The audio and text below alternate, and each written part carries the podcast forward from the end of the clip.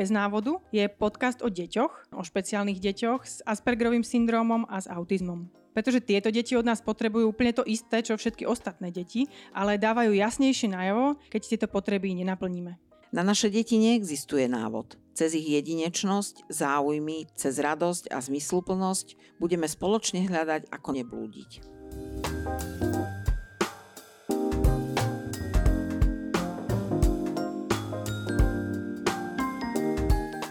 Ahojte.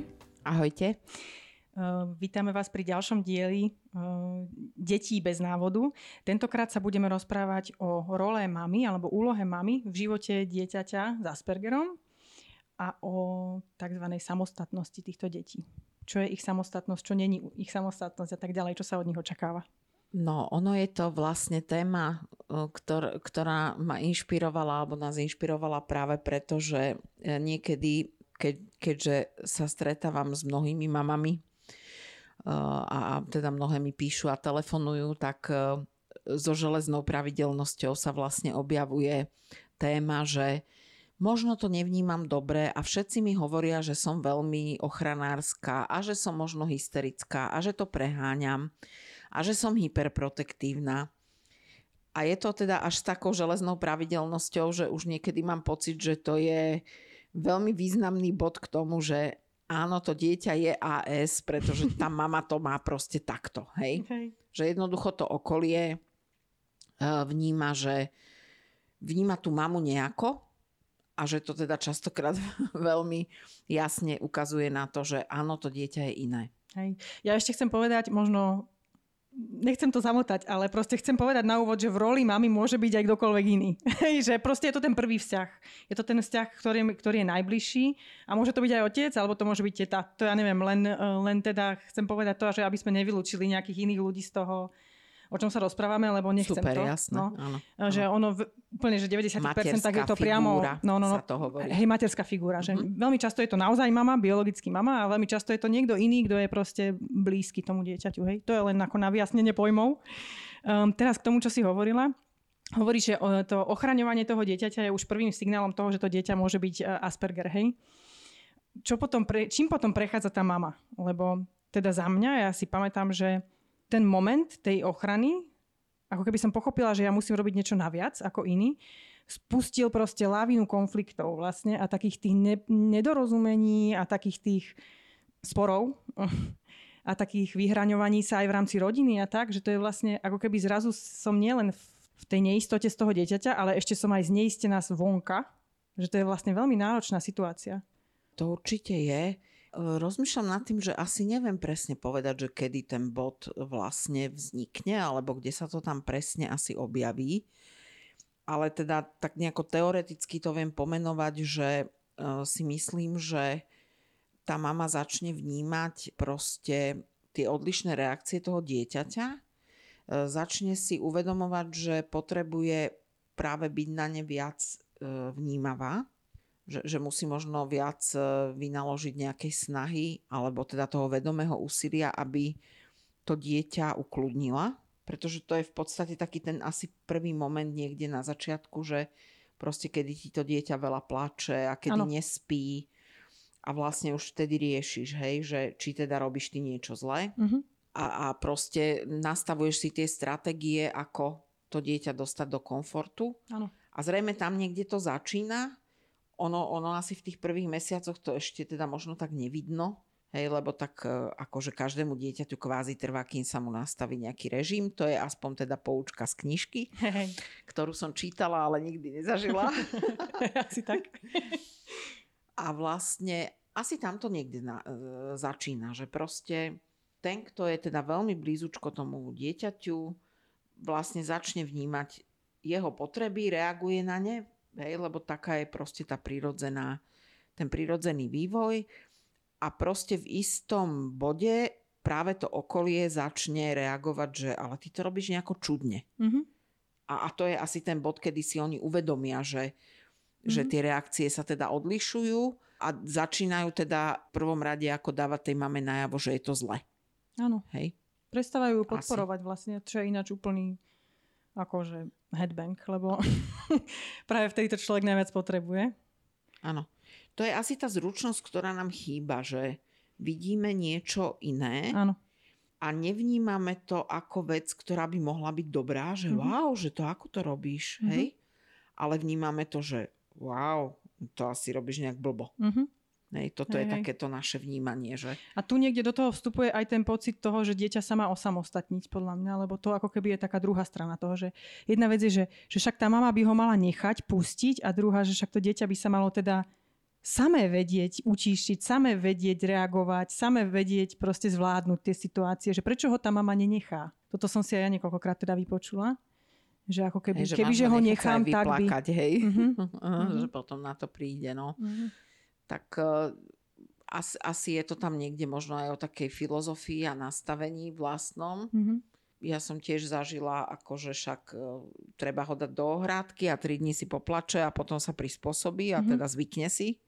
A to mi Mhm. pripadalo úplne desné, takže uh, niekde tam asi asi niekde tam je aj tá osobnosť tej mamy, že proste Mhm. či to príjmeš, takúto výzvu toho okolia, alebo nie. Ale samozrejme podľa mňa obidve, obidva momenty majú svoje veľké rizika, pretože môžeš prijať, že teda niečo je v neporiadku s tým dieťaťom, lebo tam sa hrá o to potom. Vieš, že ak ono ešte plače stále v tej ohradke aj dva týždne, Mhm. tak potom vlastne nám z toho vyjde, že to dieťa nie je v poriadku. Mhm. A úplne som sa zdesila, keď e, taký známy, e, mali sme blízko seba kanceláriu, mali malé babetko, obidvaja boli vlastne takisto vysokoškolsky vzdelaní ľudia a povedali o svojom trojmesačnom babetku, že bolo zlé a plakalo, tak ho dali na chodbu sa vyplakať v kočiku. A to akože, vieš, toto sú také momenty, kde pokiaľ máš tú senzitivitu, tak si povieš, že wow, Mhm. že ako môžem o trojmesačnom dieťati povedať, že je zlé. Mhm. Hej? A, Mhm. a toto proste sú veci, ktoré nám... A, a naozaj potom má 4 roky, 5 rokov, 6 rokov a stále je zlé. Mhm. Hej. A- Ešte sa hovorí, že však ono s nami manipuluje. Áno, to, to je tiež moja obľúbená fráza, áno. To a toto veľmi často sa stáva teda aj u odborníkov, lebo tam znovu máme tie normatívne Mhm. veci, že už v dvoch rokoch má toto robiť a v piatich toto. Áno. A proste takisto nám prišli maminy aj, čo ja viem, z hospitalizácie, ktorá mala slúžiť na diagnostiku, pozorovanie a tak ďalej, s tým, že proste tam im bolo povedané, že to dieťa určite nie, nie je Asperger, ale že s nimi manipuluje a že proste je príliš inteligentný, tak si s nimi ako robí, čo chce. To sú, sú proste také tie veľmi zdrvujúce veci, ktoré ako držím palce všetkým mamám, ktoré pocítia, že toto nie je pravda, čo im povedali Áno. tí odborníci Áno. a že idú a hľadajú ďalej, Mhm. ako keby tú podporu aj pre seba, aj pre to dieťa, lebo toto je ako veľmi náročné. A ako takéto osamostatňovanie naozaj e, sa z toho tiež urobí proste taký ako keby až mýtus a, a proste nejaká kladivo na čarodejnice. Áno, áno. Ja som ináč na tej, na tej samostatnosti rozmýšľala, keď sme sa na tú tému pripravovali a teda musím povedať, že vo veľa veciach otec ako keby podľa tej tabulky není samostatný, hej, že napríklad tie šnúrky si nevie zaviazať, alebo nevie byť bezo mňa v novom prostredí, ako potrebuje po- oporu, potrebuje vysvetľovať veci, potrebuje sa rozprávať a tak ďalej. Ale sú veci, ktorých je naozaj podľa mňa neuveriteľne samostatný a to je napríklad fakt, že on si sám riadi svoje vzdelávanie bez zaváhania, akože ide dopredu, učí sa stále, učí sa nové veci, sám si vyberá témy, ide ďalej. Vie si celý deň vlastne sám zmanéžovať tak, aby bol dobre využitý. E, Keď, e, keď urobí nejaký prešlap, že napríklad hrá pridlho Minecraft alebo čo, tak sa sám na seba hnevá, že dneska to nejak moc potiahol a chcel ešte stihnúť niečo iné.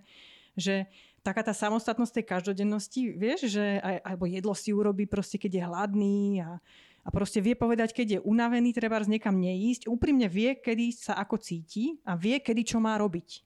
To podľa mňa je pre, pre o samostatnosti. Áno, určite. Tam je to ešte z veľkej časti aj o tom, že či ty mu dokážeš potvrdzovať tieto veci, podľa mňa. Aha. Vieš? Že my vlastne to, čo robíme bežne deťom, je, že potvrdzujeme im tie veci, ktoré keď sa správajú tak, ako si predstavujeme. Hej? Mhm. Čiže bežný rodič, ktorý sa nad tým možno hlbšie nezamýšľa, potvrdzuje hlavne tie veci, keď to dieťa posluchne. Mhm. Vieš, ako keby, Mhm. že to je to, čo vyžaduje a to je to, čo mu potvrdí.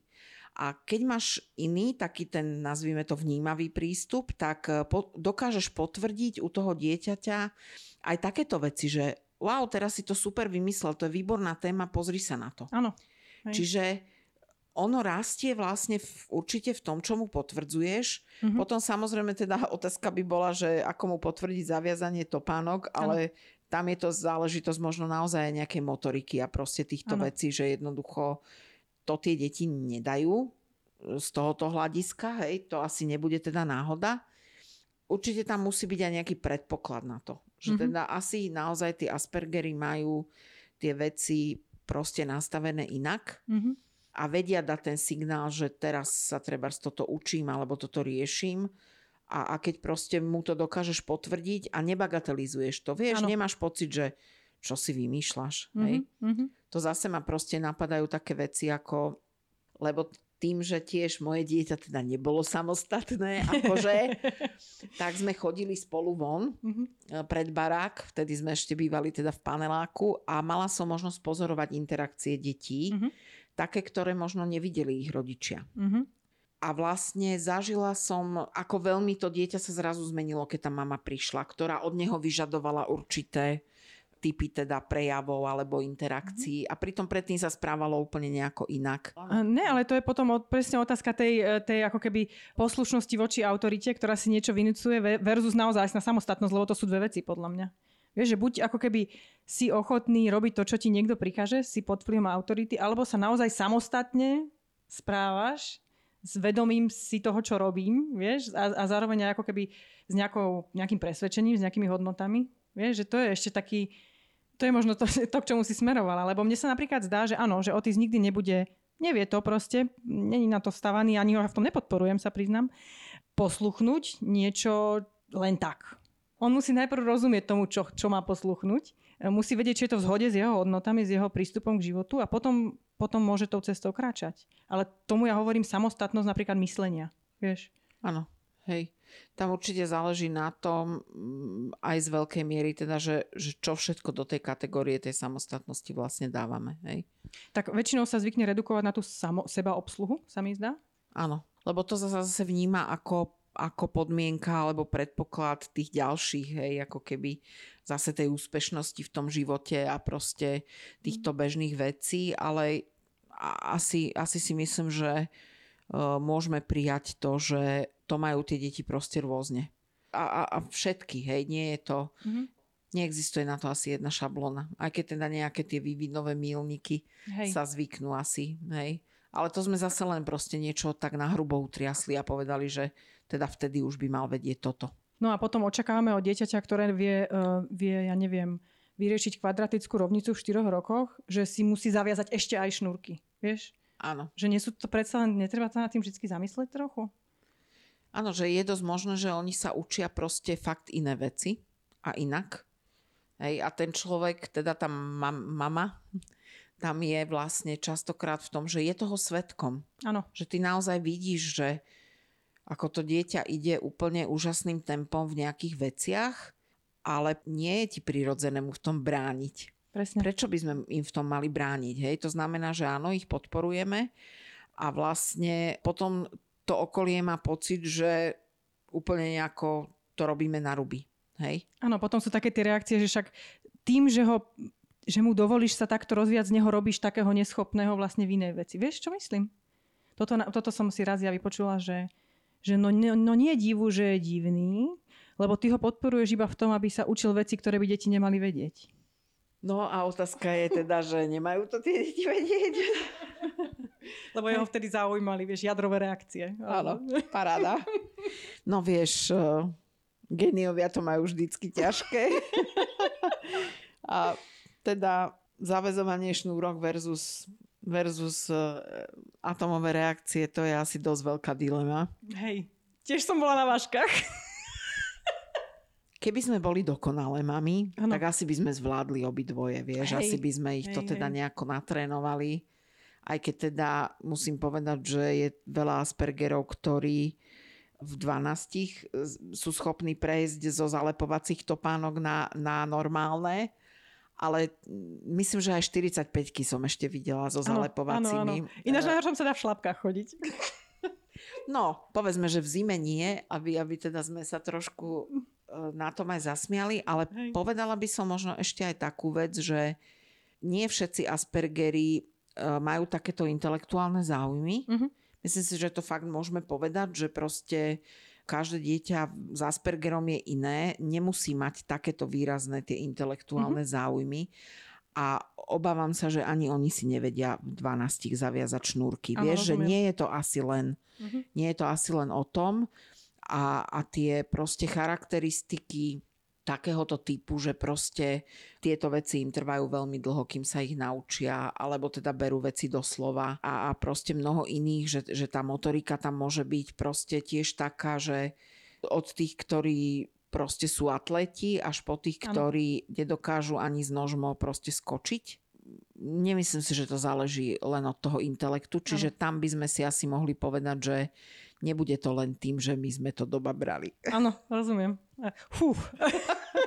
to nám môže naozaj odlahnúť. Áno, áno. Rozprávame sa o, o mamách, ktoré, ktoré čelia výzve, že ich dieťa je iné a čelia výzve, že ich okolie ich nepodporuje a hovoria o nich, že sú hyperprotektívne. Možno sa ešte porozprávame trošku o tom, ako my pomáhame tým deťom, čo vyzerá hyperprotektívne, ale ako my im pomáhame v tom, aby vedeli lepšie kráčať tou cestou za mňa len prvá vec, čo mi napadla, je, že my sa o všetkom veľmi veľa rozprávame vždy. Hej? Že kamkoľvek ideme, čokoľvek vidíme, tak o tom hovoríme aj dve hodiny. A to môže vyzerať, že mu do kolečka chcem niečo, proste, že ho nenechám to zažiť. Hej? Ale on to tak nemá proste. On keby to zažil, tak si z toho nič neodniesie. My sa o tom musíme strašne veľa rozprávať. Áno. To je možno taký ten ďalší uh, bod, že keď poviem, že na začiatku sme hovorili o tom nejakom vnímaní tých signálov a možno, že aj o tom nejakom zmyslovom, hej, a snahe to dieťa teda ukonejšiť, tak uh, ďalšia rovina je naozaj tá, tá slovná podpora, alebo teda to rozprávanie sa o veciach. Keď naozaj vnímaš potreby toho dieťaťa, tak uh, navnímaš to, že to potrebuje vysvetliť že potrebuje ako keby tie inštrukcie, že, že teraz urobíme toto a toto a pôjdeme tam a tam. Lebo proste za tým je to, že vidíš, že e, reaguje nepredvídateľne, teda pre nás ako keby, že my čakáme, že sa bude tešiť e, z Mikuláša a on proste e, zostane z neho úplne zne, zneistený, vytočený a nechce ho ani vidieť. No alebo sa bude tešiť zo šaša v cirkuse, to je naša, naša téma, ktorú sme zažili a proste ako dieťa úplne konsternované a ešte nechápala, prečo ja sa na tom smejem. Hej, proste ako celé zle. Po desiatich minútach sme odišli z cirkusu. Hej. A to som dala nejaké posledné peniaze vtedy za vstupenky. Čiže naučíš sa, že potrebuješ vysvetľovať, že no. vlastne naozaj vytváraš tomu dieťaťu ten most k tomu bežnému svetu, oveľa viac, než je to u bežných detí. Hej? Mm-hmm. A toto je asi ten naozaj rozdiel uh, voči, voči tým bežným deťom, že oni nevyžadujú toľko toho tlmočenia. Tlmočenia, hm? áno. Vždy je tá mama určitým mostom, hej? Áno.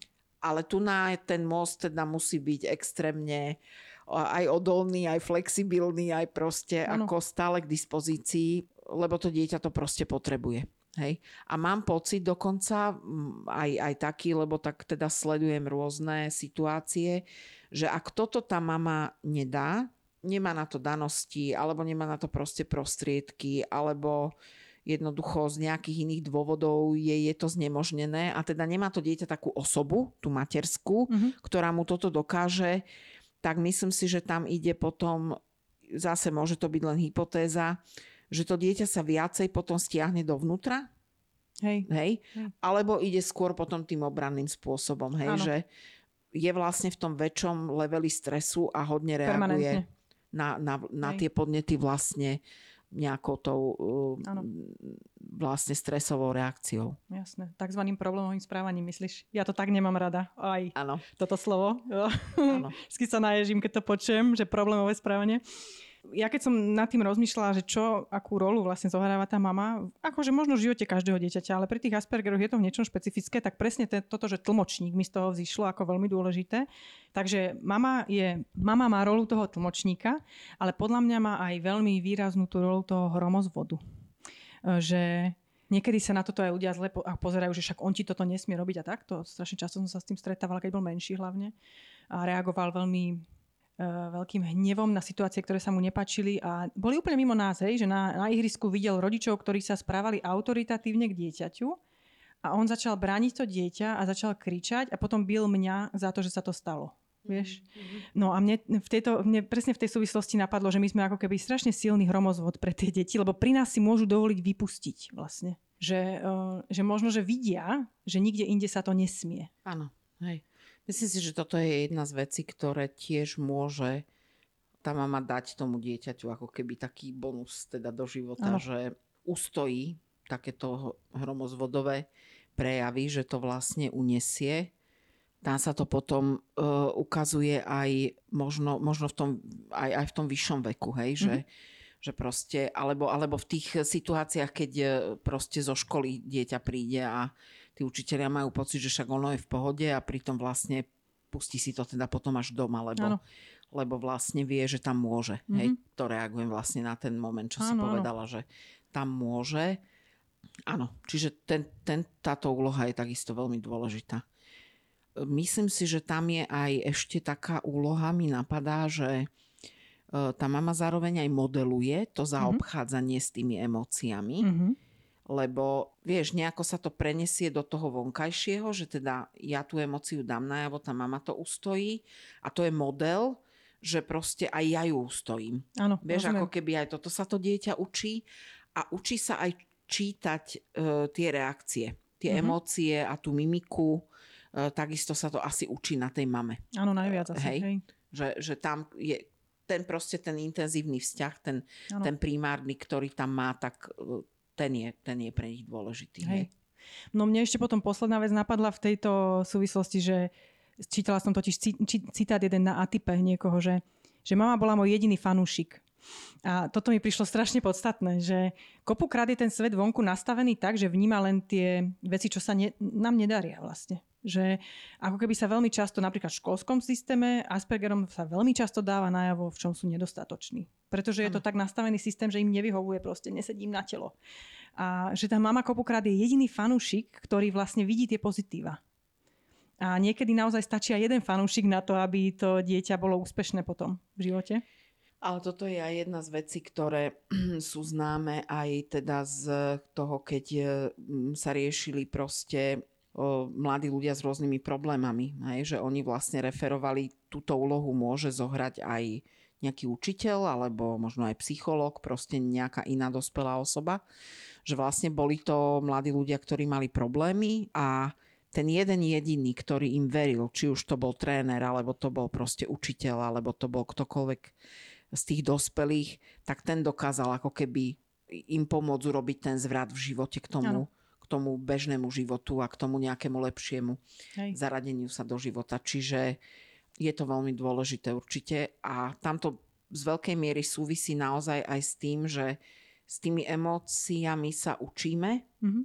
a tie negatívne zážitky častokrát môžu proste aj rozbúrať všetko, čo sa dlho, dlho stavalo a aj e, mám, mám takú skúsenosť, že asi si ich to dieťa proste veľmi zapamätá. Ano. Že oni potom riešia proste aj pol roka niečo. Ano. Ja, ja som tiež to vnímala tak, že snažíme sa veľmi podporujúce prostredie vytvoriť a stačilo proste, že starý otec ako niečo zahlásil, že keď sa budeš hnevať, nikto ťa nebude mať rád a proste my sme toto tri roky riešili, túto vetu. Ano. Jednu, hej? Ano. Že proste jedno to odmietnutie, jedna tá veľmi negatívna mhm. skúsenosť, mm. ktorou zrazu to dieťa si nevie poradiť, môžu vlastne zahrať na veľmi dlho.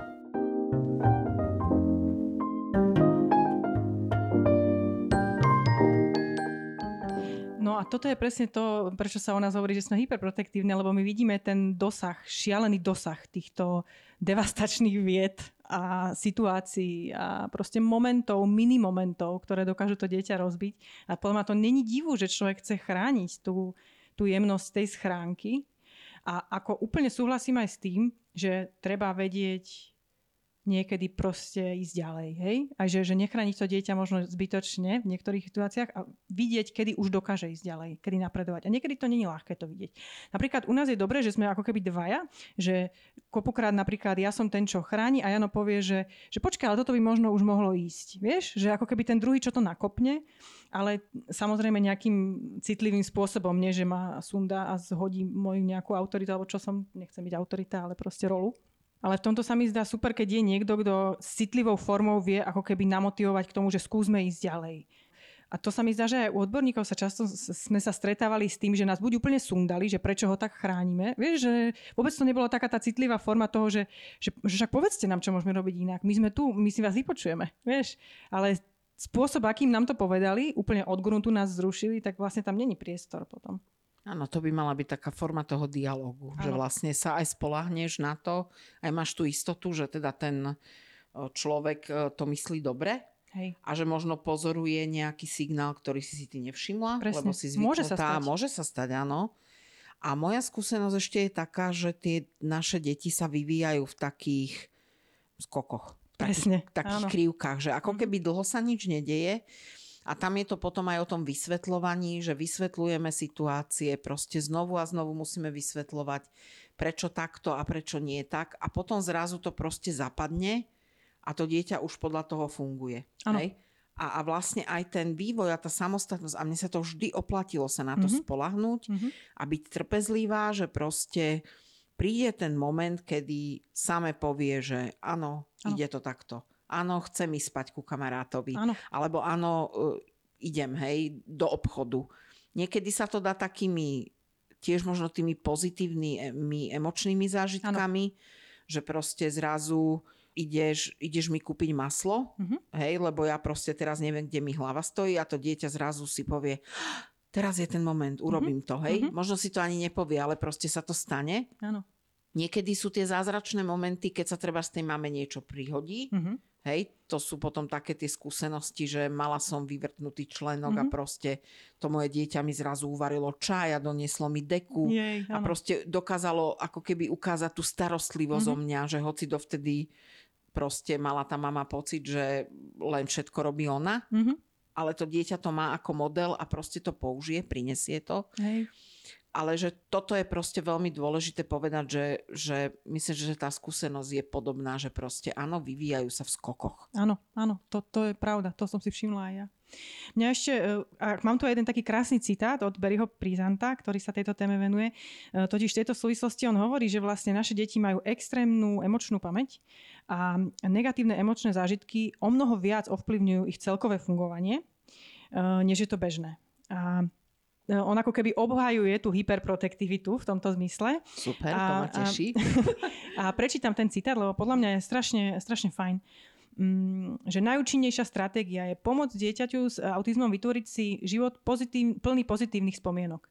Eh, ako rodičia aj odborníci mu s týmto máme pomáhať, kedykoľvek mu dáme možnosť výberu, miesto toho, aby sme ho ovládali, kedykoľvek, eh, keď eh, podporujeme jeho záujmy a uznávame jeho silné stránky, miesto toho, aby sme jeho činnosť smerovali niekam inam. Kedykoľvek pracujeme na tom, aby jeho učenie, práca a život boli plné radosti, No a keď budeme na tomto pracovať, naše deti, tínejdžeri aj dospelí, budú mať menej negatívnych emočných spomienok, s ktorými sa musia vyrovnávať a vďaka tomu budú môcť byť otvorení životu, samostatnosti a šťastiu. A mne to prišlo strašne podstatné, že my sa nie nadarmo snažíme ich ochraniť od niektorých vecí. My vidíme, že čím viac dobrého zažijú, čím viac budú veriť v tento svet, tým viac budú potom vedieť fungovať. Som veľmi rada, že to niekto takto skvelo napísal, eh, lebo naozaj väčšinou sa boríme s tým, že ako keby, teraz hovorím za, za tú materskú časť, že ako mama naozaj riešim, alebo dlho som riešila aspoň ten pocit, že musím si to ja nejako prebojovať, že ten môj spôsob je správny. Hej? Čiže určite je veľmi také relaxujúce si povedať, že wow, že niekto to takto pomenoval. Ano. A, a teda vidím sa v tom, mm-hmm. že to, kde som išla teda intuitívne, ale tak z veľkej časti možno aj predsa len niečo pomohlo aj to vzdelanie, tak, ano. Eh, alebo tie skúsenosti, ktoré som mala. Takže to niekto iný pomenuje rovnako. A, a dá sa tam úplne kľudne doplniť možno aj to, že ak si naozaj uvedomíme, že z takéhoto biolo- neurobiologického hľadiska, že ak si naozaj uvedomíme, že ten e, svet je pre uh, deti s autizmom a s Aspergerom ťažko čitateľný, že tých podnetov vnímajú strašne veľa, že sú vlastne stále na tej vysokej hladine stresu a vylúčovania tých stresových hormónov, tak naozaj čokoľvek, čo môže byť tou protiváhou, proste tie pozitívne zážitky, to ano. potvrdenie, ten, ten relax, čo, čo vlastne podporí aj tú časť e, tej nervovej sústavy, ktorá ano. je práve zodpovedná za tú Hej. pohodu tak e, určite aj toto je jedno z možných vysvetlení mm-hmm. toho, prečo to takto funguje. Veľmi často som počúvala takú vetu, že však treba prekročiť svoju komfortnú hranicu a vieš, čo mne vždy napadlo, že ja mám problém sa do nej dostať. Že prečo by som mala prekračovať komfortnú hranicu neustále, keď ja sa do nej ani neviem dostať. Vieš? Ja Čiže nemôžeš mňa... vykročiť zo svojej komfortnej zóny, lebo vlastne ja, nevieš ja nemám, ja nemám, ako keby wow. strašne ťažko získavam, aha, vieš? Aha, aha. A to mi príde také typické vlastne. A to vidím aj na autistovi, že tak strašne veľa vecí narúša našu komfortnú hranicu, že ju prakticky nemáme, že darmo my budeme ešte vystupovať pre ňu ako niekam ďalej. Vieš? Mm, hej, no to je veľmi silné, že? čo hovoríš. Mm. Mm. Hej. A to potom, keď si človek uvedomí, tak prestane tlačiť možno. Lebo fakt, že tlačí tie deti niekam, kde oni na to nemajú, ja neviem, na čo to je. Hej. No. Že môžeme to otočiť tak, že sme hyperprotektívne, že yes. Yes, že, dobre áno, robíme. Dobre robíme. Presne. Áno. Ako je super určite mať tam toho supervízora, ano. nejakého taktného toho a taktného, Hej. a láskavého, ktorý povie, že skús pustiť ano. A, a skúša to naozaj proste pomalinky, ale uh, je fakt, že teda moje dieťa mi vedelo aj niekedy v 16 povedať, keď uh, som prišla treba zo školy a začala som, snažila som sa reprodukovať, čo tam akože od nás chceli, že mama, ty teraz hovoríš úplne ako oni. A vtedy som si uvedomila, aha, dobre, prevzala som úplne inú rolu. Áno. A to není tvoja rola. Nie je to moja rola a vrátim sa k tomu, mm-hmm. že mhm. proste to moje dieťa, ktoré naozaj má pamäť ako slon, ako, ako si to povedala, že, že tá emočná pamäť mm-hmm. je tam veľmi silná, tak ja proste e, aj chcem, aby si pamätalo proste mamu, ktorá sa ho zastane. Mm-hmm. Možno, že nám to chýbalo v živote, akože aj nám, hej. Ano. Pre každé zranené dieťa je dôležité, aby tam bola dospelá osoba, ktorá povie, že Ten stojí fanúšik. pri tebe. Hej. Ten fanúšik, presne. Takže fandíme aj sebe a fandíme aj svojim deťom. Presne tak. A ďakujeme krásne za pozornosť a fandíte aj vy nám. ďakujeme, majte sa.